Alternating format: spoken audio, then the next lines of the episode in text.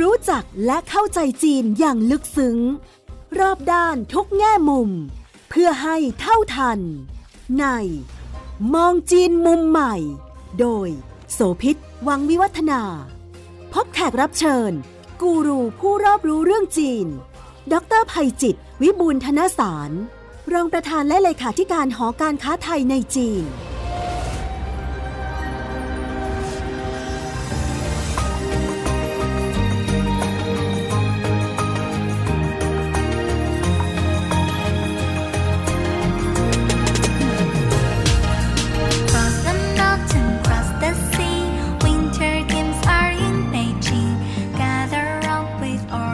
สวัสดีค่ะ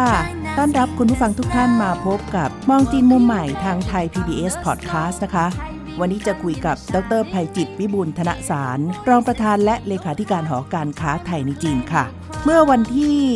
19 ตุลาคมที่ผ่านมานี่เองนะคะ ที่จีนก็มีความเคลื่อนไหวสำคัญเรื่องหนึ่งคือการไปรับมอบคบเพลิงโอลิมปิกซึ่งเป็นเปลวไฟแห่งความหวังของมวลมนุษยชาติที่กรุงเอเธนส์ของกรีซเรียบร้อยแล้วนะคะ เป็นอีกหนึ่งจังหวะก้าวที่เตรียมความพร้อมสำหรับการจัดการแข่งขันโอลิมปิกฤดูหนาวในปีหน้า 2022 ค่ะ Then to be made by the special res- representative of the Vice President of Beijing Organizing Committee for the 2022 Olympic and Paralympic Winter Games and Vice President of the Chinese Olympic Committee, Mr. Yu. 尊敬的卡普拉罗斯总统，尊敬的巴赫主席，尊敬的卡普拉罗斯主席，各位嘉宾、 ตอนนี้บรรยากาศในจีนท่ามกลางสถานการณ์ของโควิด อยู่ภายใต้การควบคุมได้ระดับหนึ่งแล้ว หน่วยงานต่างๆ ที่เกี่ยวข้องเรื่องของการเตรียมงานโอลิมปิกนะคะก็ต้องดำเนินแผนไป วันนี้มองจีนมุมใหม่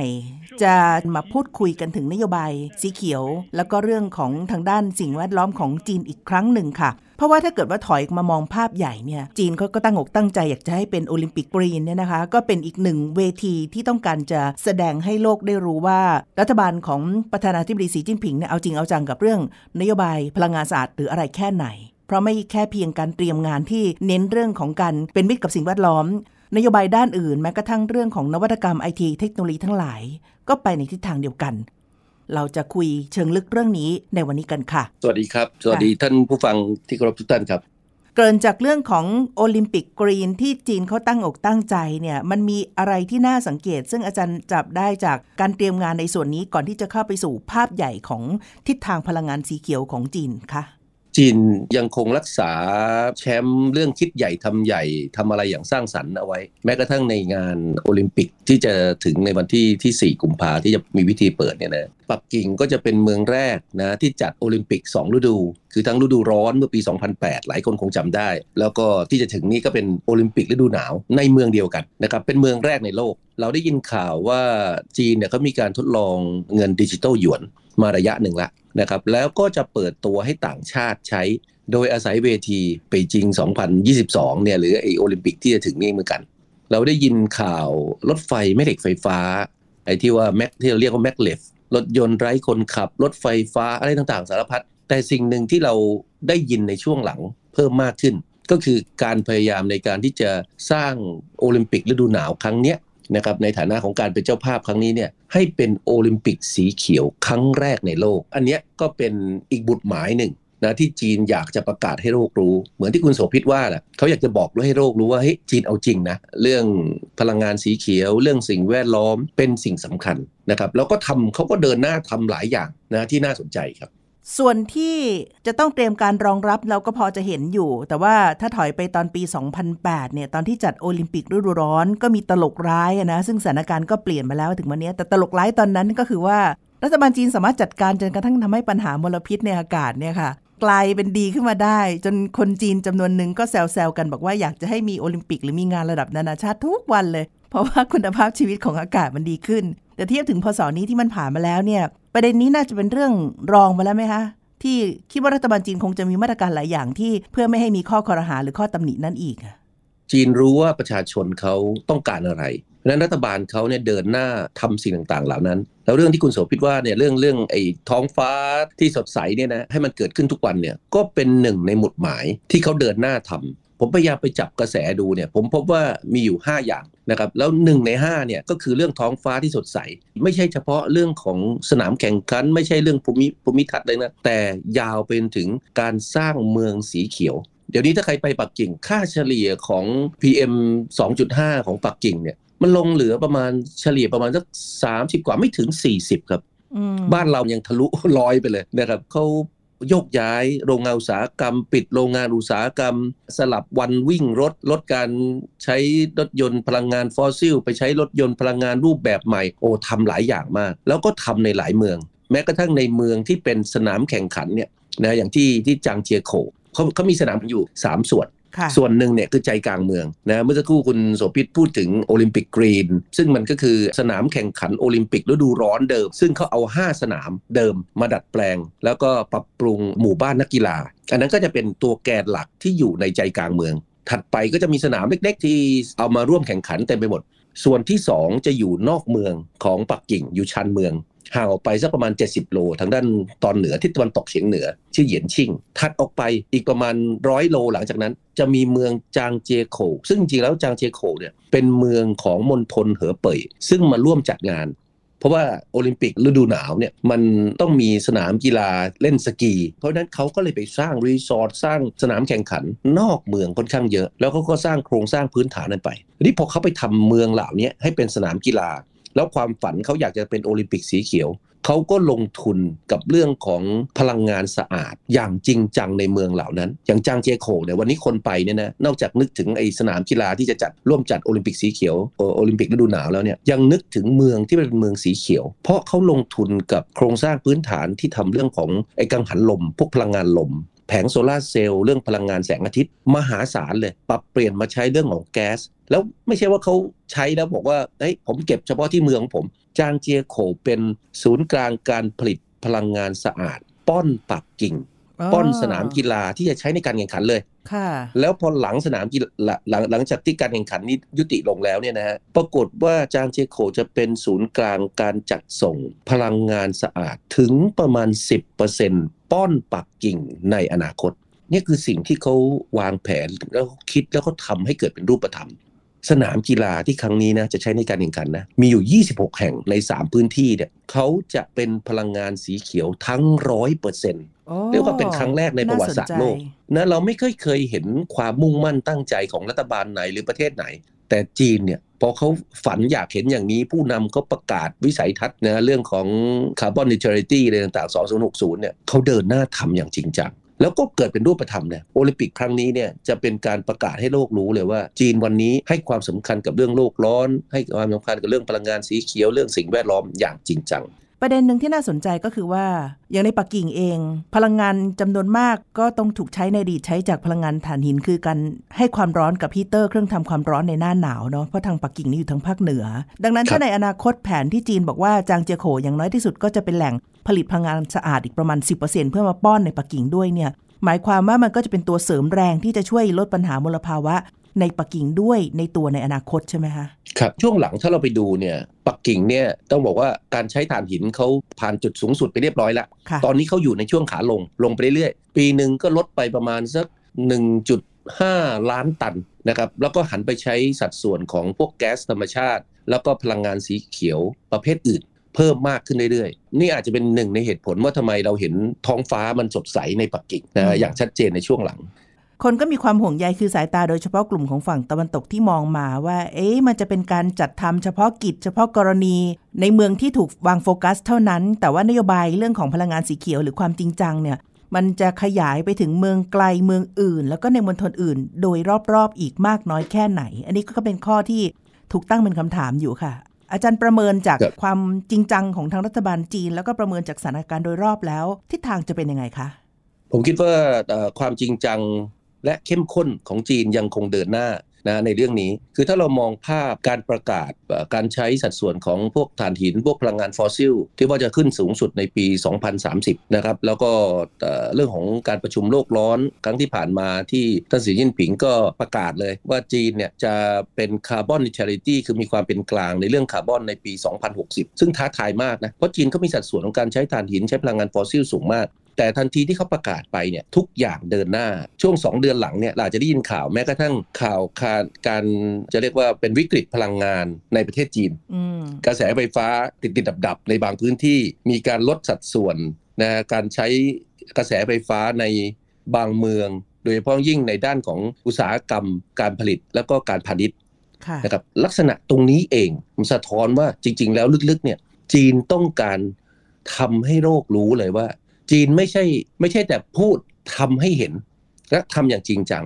ยิ่งเดี๋ยวอย่างอย่างวันนี้เนี่ย31ตุลาคมเนี่ยก็เป็นวันที่มีการประชุมคอป26 นี่ก็เป็นการประชุมใหญ่ในเรื่องโลกร้อนที่กลาสโกว์สกอตแลนด์นะครับซึ่งมีการพูดกันว่า หลาย ๆ ประเทศจะผลักดันให้ออกเป็นแนวปฏิบัติที่แต่ละประเทศสมาชิกจะต้องยึดถือในเรื่องของการลดเลิกการใช้พลังงานฟอสซิล ลดอุณหภูมิโลกจาก 2 องศาลงมาเหลือ 1.5 องศา จีนเนี่ยเขาเดินหน้าทำสิ่งต่าง ๆ เหล่านี้ ไม่ใช่ตกเป็นเกมรับจากชาติตะวันตก แต่เขาทำเกมรุกให้เห็นเลยว่าเขาเดินหน้าทำสิ่งต่าง ๆ เหล่านี้ให้เกิดขึ้น นั้นถ้าเรามองโครงสร้างปัจจุบันเนี่ยผ่านไปไม่กี่ปีเนี่ยวันนี้ถ้าผมมองโครงสร้างการใช้อย่างเช่นกระแสไฟฟ้าเนี่ยอาจจะบอก 60%นะอาจจะมาจากถ่านหิน แต่จริงๆแล้วเราเห็นพลังงานสะอาดที่มันผุดตัวขึ้นอย่างรวดเร็ว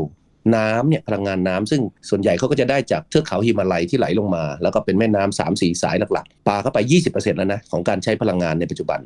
พลังงานลม และก็แสงอาทิตย์พวกโซลาร์เซลล์ที่เราคุยเมื่อสักครู่นี้เนี่ยก็อย่างละประมาณ 10%นะครับส่วนเรื่องของนิวเคลียร์เรื่องพลังงานจากเรื่องของขยะเรื่องอะไรต่างนั่นเป็นสัดส่วนที่น้อยมากนะครับยังเป็นระดับเลขตัวเดียวหรือระดับ 3-4%นะครับเพราะฉะนั้นถ้าเราให้เห็นภาพตัวเลขกลมๆเนี่ย60%เป็นถ่านหินเป็นพลังงานฟอสซิล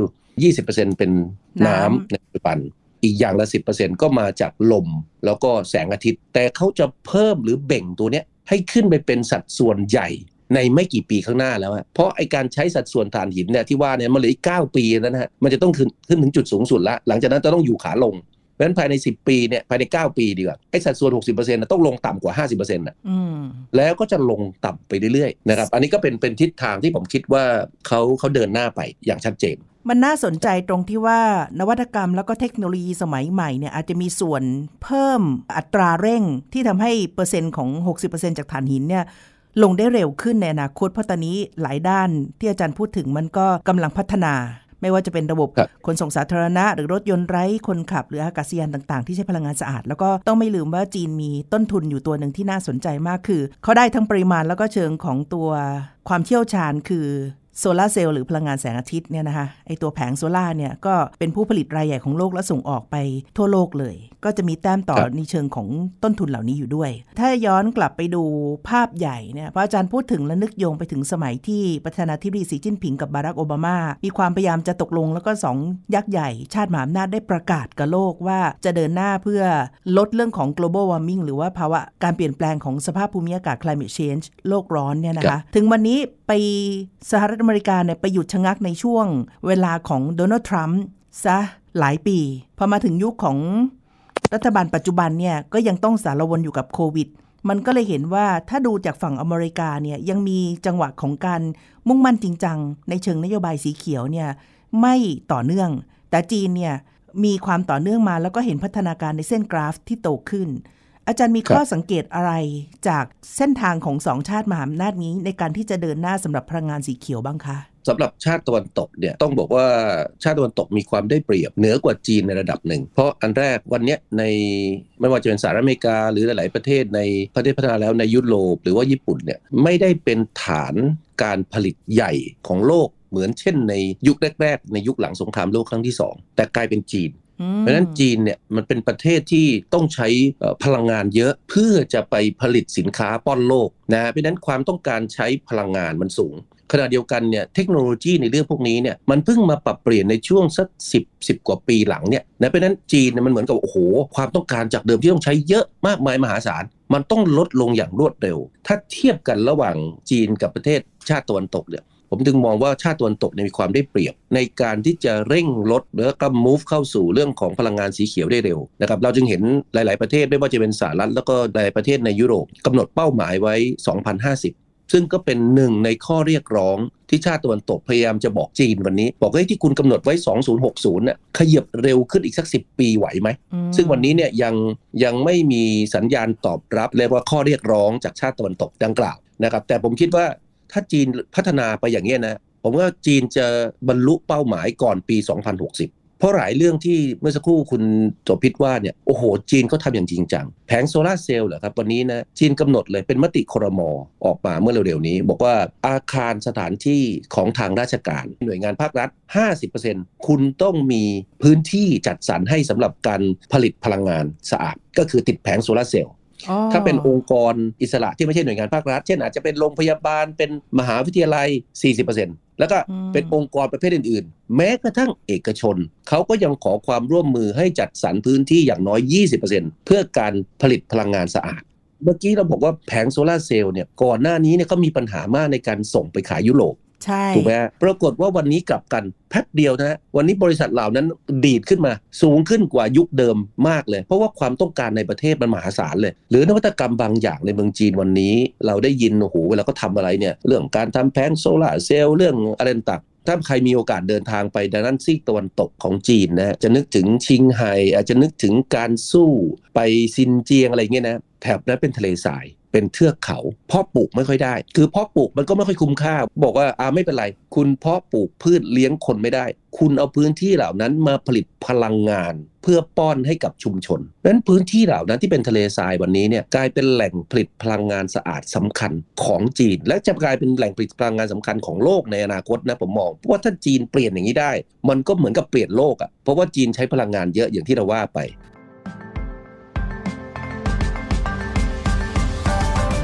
ณกำลังฟัง มองจีนมุมใหม่ ทางไทย PBS Podcast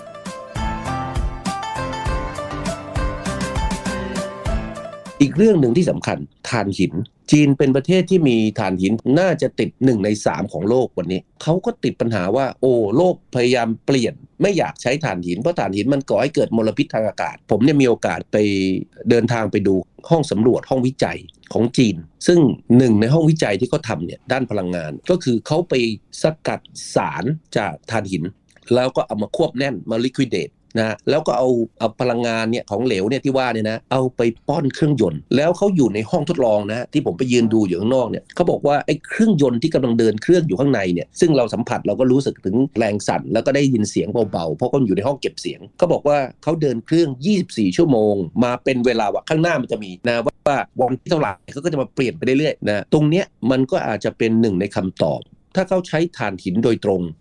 ในการผลิตกระแสไฟฟ้าในการผลิตพลังงาน มันก็อาจจะเกิดมลพิษทางอากาศ แต่เขาบอกไม่ งั้นเขาไปเปลี่ยนเป็นรูปแบบอื่นก่อน ก็เนี่ยอันนี้ก็เป็นเรื่องของเทคโนโลยีนวัตกรรมอีกเช่นเดียวกัน ผมว่าอันนี้เป็นเป็นทิศทางที่จีนขยับไปได้อย่างรวดเร็ว ฝั่งตะวันตกของจีนเรารู้ว่าก่อนหน้านี้ มันร้อนแล้งแล้วก็ไม่ได้อุดมสมบูรณ์ในการเพาะปลูก เพราะฉะนั้นก็พ่วงโยงไปที่เรื่องสภาพความยากจน การที่รัฐบาลจีนออกนโยบายว่าในเมื่อเลี้ยงผลิตอาหารเลี้ยงคนไม่ได้ก็ผลิตพลังงานซะก็น่าจะแก้หลายโจทย์นะ เสริมเรื่องของปริมาณของพลังงานการบริโภคในประเทศให้ได้เพียงพอ แล้วก็กรณีของแผงโซล่า แผงพลังงานแสงอาทิตย์ที่ไปถูก ใช้มาตรการกีดกันทางการค้าของฝั่งสหรัฐแล้วก็ฝั่งยุโรป เพราะว่าไปดั้มราคาในตลาดจนกระทั่งกระทบกับผู้ผลิตที่เป็นผู้ผลิตในประเทศเนี่ยพอหวนกลับมาส่งเสริมนโยบายของการใช้งานภายในประเทศเอง ก็เป็นตัวเร่งอัตราการเติบโตของธุรกิจในกลุ่มนี้ ให้เฟื่องฟูกระเตื้องขึ้นมาได้อีกครั้งหนึ่ง น่าสนใจในการยิงกระสุนนัดเดียวได้นกหลายตัวกับมาตรการนี้มากค่ะ ทีนี้มีอีกประเด็นหนึ่งค่ะอาจารย์ คิดว่าทั่วโลกคงจับตามอง เพราะว่า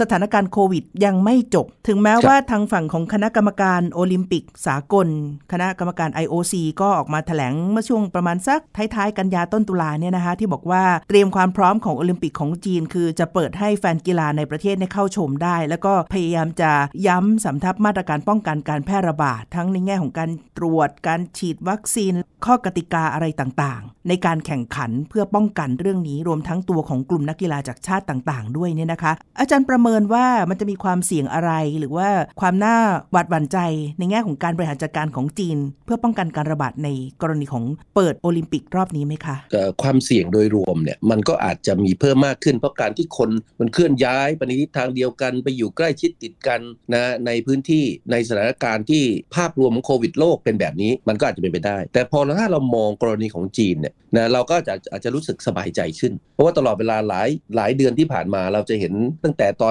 ตำรับโควิดรอบแรกตั้งแต่ยุคอู่ฮั่นโมเดลนะไล่มาจนถึงยุคหลังๆเนี่ยเราก็เห็นความเอาจริงเอาจัง ความเข้มงวดนะแล้วก็การแก้ปัญหาที่เบ็ดเสร็จของเขาภายใต้กรอบของวินัยที่ดี แล้วก็การมีส่วนร่วมของภาครัฐภาคเอกชน แล้วก็ภาคประชาชน ผมคิดว่าหลักๆเนี่ยคนดูที่ไปเนี่ยก็คงจะอาจจะต้องฉีดวัคซีนนะให้ครบโดสตามที่ตามที่รัฐบาลจีนกำหนด อันที่สองจะขึ้นเครื่องตอนนี้คุณต้องโดนสวอปนะฮะ แล้วเขาไม่ใช่ไม่ใช่จะมาทำตอนช่วงโอลิมปิกนะทุกวันนี้เนี่ยใครจะขึ้นเครื่องบินยังต้องโดนสวอปอยู่ พื้นที่ไหนเริ่มมีการจะได้ว่าระดับความเสี่ยงเพิ่มขึ้น ตรวจพบผู้ติดเชื้อหรืออะไรก็ตาม ใครผ่านไปพื้นฐานคือ 14 วันนะการกักตัว ถ้าคุณ มีความเสี่ยงเพิ่มสูงขึ้นปั๊บอาจจะเป็น 14บวก7อืมหรือแม้กระทั่งเราได้ยิน 14บวก7บวก7ก็มี ถ้าคุณเข้าไปปั๊บในพื้นที่เหล่านั้น คุณโดนกักตัว 14 วันโดยเฉพาะยิ่งจากต่างประเทศ 7 วันรัฐแถมให้ และอีก 7 วันเขาให้คุณไปกักตัวอยู่ที่บ้านเอง นี่เป็นซึ่งซึ่งคนจีนเนี่ย ไม่ไม่ไม่ค่อยมีดราม่าไม่ค่อยมีงองแงเรื่องพวกนี้นะเขาต้องปฏิบัติคืนไม่ปฏิบัติตามเดี๋ยวจะมีปัญหาเรื่องอื่น เพราะฉะนั้นถ้าเรามองจากเอ่อความเข้มงวดที่เขาปฏิบัติในช่วงเวลาที่ผ่านมาเนี่ยเราก็อาจจะสบายใจได้ว่าโอลิมปิกที่จะถึงเนี่ยโอลิมปิกฤดูหนาวที่จะถึงเนี่ยผมคิดว่าจะไม่มีดราม่านะไม่มีควันหลงที่จะเกิดขึ้นจากเรื่องของโควิด -19 เพราะจีนเนี่ยไม่อยากให้หลาย ๆ เรื่องเนี่ยที่มันไม่ดีมากลบข่าวดี ๆ ที่เราคุยไปเมื่อสักครู่นี้นะไม่ว่าจะเป็นเรื่องสองใหญ่โอลิมปิกสองค่ะฤดูเรื่องดิจิตอลหยวนรวมทั้งโอลิมปิกสีเขียวที่เรากำลังคุยช่วงเวลาของการจัดการแข่งขันกีฬาโอลิมปิก มันก็ไม่ได้เริ่มเฉพาะเจาะจง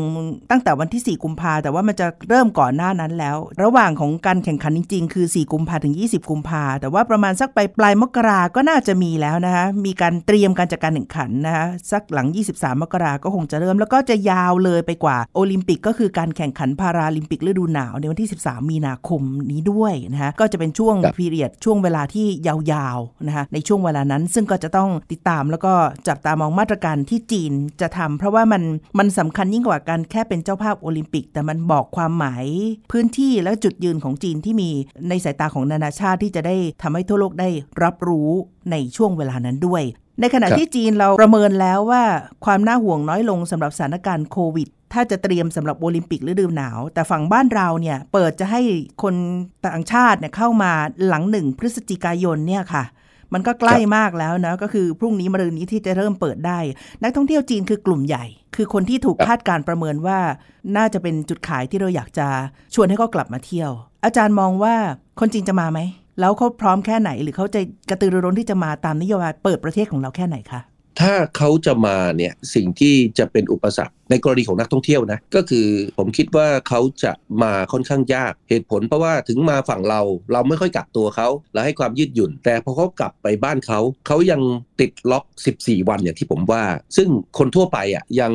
ไม่ได้มีวันเที่ยว มากเกินกว่า 14 วันนะเพราะฉะนั้นอืมเหมือนกับว่าเขามาแล้วมันไม่คุ้มนะกลับไปโดนกักตัวเขาก็ทำอะไรไม่ได้ตั้งหลายวันทำนองนั้น แต่อาจจะมีกลุ่มนักท่องเที่ยวคุณภาพ ที่อาจจะบอกอยากมาเมืองไทยสักเดือนหนึ่งเลย กลับไปโดนกักตัวนะก็อาจจะคุ้มค่า คนเหล่านี้ก็อาจจะอยู่ในสถานะของคนที่อาจจะต้องเป็นเจ้าของธุรกิจรายใหญ่ แต่ทั้งนี้ทั้งนั้นเนี่ยไม่ใช่ฝ่ายจีนฝ่ายเดียวนะผมคิดว่าฝ่ายเราการเตรียมตัวการจัดระเบียบให้มีความเรียบร้อย มีความพร้อมสูง ก็มีส่วนสำคัญ เพราะมันจะสร้างความมั่นใจนะครับให้กับรัฐบาลแล้วก็นักท่องเที่ยวจีนในการที่จะเดินทางมา หรือในการที่จะปล่อยให้คนของเขาเดินทางมา เพราะไม่อย่างนั้นเนี่ยเขาเดินทางมาเที่ยวปุ๊บพอกลับไปเกิดโทษนะครับ ติดเชื้อกลับไป เกิดว่ามีการติดเชื้อกลับไปนะมันกลายเป็นว่ารัฐบาลจีนก็จะมีภาระนะในการไปรักษาพยาบาลในการไปดูแล โควิดในในช่วงหลังเนี่ยมันมีการกลายพันธุ์อยู่ในระดับหนึ่งนะเพราะนั้นอันนี้เขาก็เป็นสิ่งที่รัฐบาลจีนยังยังให้ความสำคัญอยู่ แต่ก็อยากให้มานะฮะผมผมก็อยากเห็นพี่น้องชาวจีนนะครับเดินทางมาท่องเที่ยวที่เมืองไทย แล้วก็เท่าที่เราจับกระแสที่หอการค้าไทยในจีนเราเนี่ยเราทำคลิปนะครับลงเป็นรายวันในแต่ละสัปดาห์ ก็พบว่าคลิปที่เกี่ยวข้องกับเรื่องของการกักตัวอะไรของไทย การเปลี่ยนแปลงการอำนวยความสะดวกการลดการผ่อนคลายนะในมิติด้านการท่องเที่ยว หรืออะไรที่เกี่ยวกับวัฒนธรรมไทยได้รับความสนใจมาก เราจะเห็นยอดการชมเนี่ยผู้ชมเนี่ยนะที่ตามมาติดตามชมเนี่ยพุ่งสูงขึ้นนะบางทีบางคลิปพุ่งสูงจริงเป็นหมื่นกว่าคลิปทั่วไปนะอันนี้ก็สะท้อนว่าโอ้ผมคิดว่าคนจีนเนี่ยก็อยากจะมาเที่ยวเมืองไทยใจจะขาดเหมือนกัน ขอให้เงื่อนไข ขอให้เกิดความพร้อม ผมเชื่อว่าเราจะได้มีโอกาสต้อนรับพี่น้องชาวจีนนะมาเยือนไทยอีกครั้งหนึ่งครับค่ะ และทั้งหมดนี้ก็คือเรื่องที่เราคุยกันใน มองจีนมุมใหม่ทางไทย PBS Podcast นะคะ นโยบายเรื่องของพลังงานสะอาด แล้วก็โอลิมปิกกรีนของจีนเนี่ยจะเป็นไปได้จริงแค่ไหน แล้วก็น่าจับตามองในเรื่องนี้อย่างไร วันนี้อาจารย์ภัยจิตและดิฉันโสภิตลาคุณผู้ฟังแล้วนะคะ สวัสดีค่ะ สวัสดีครับ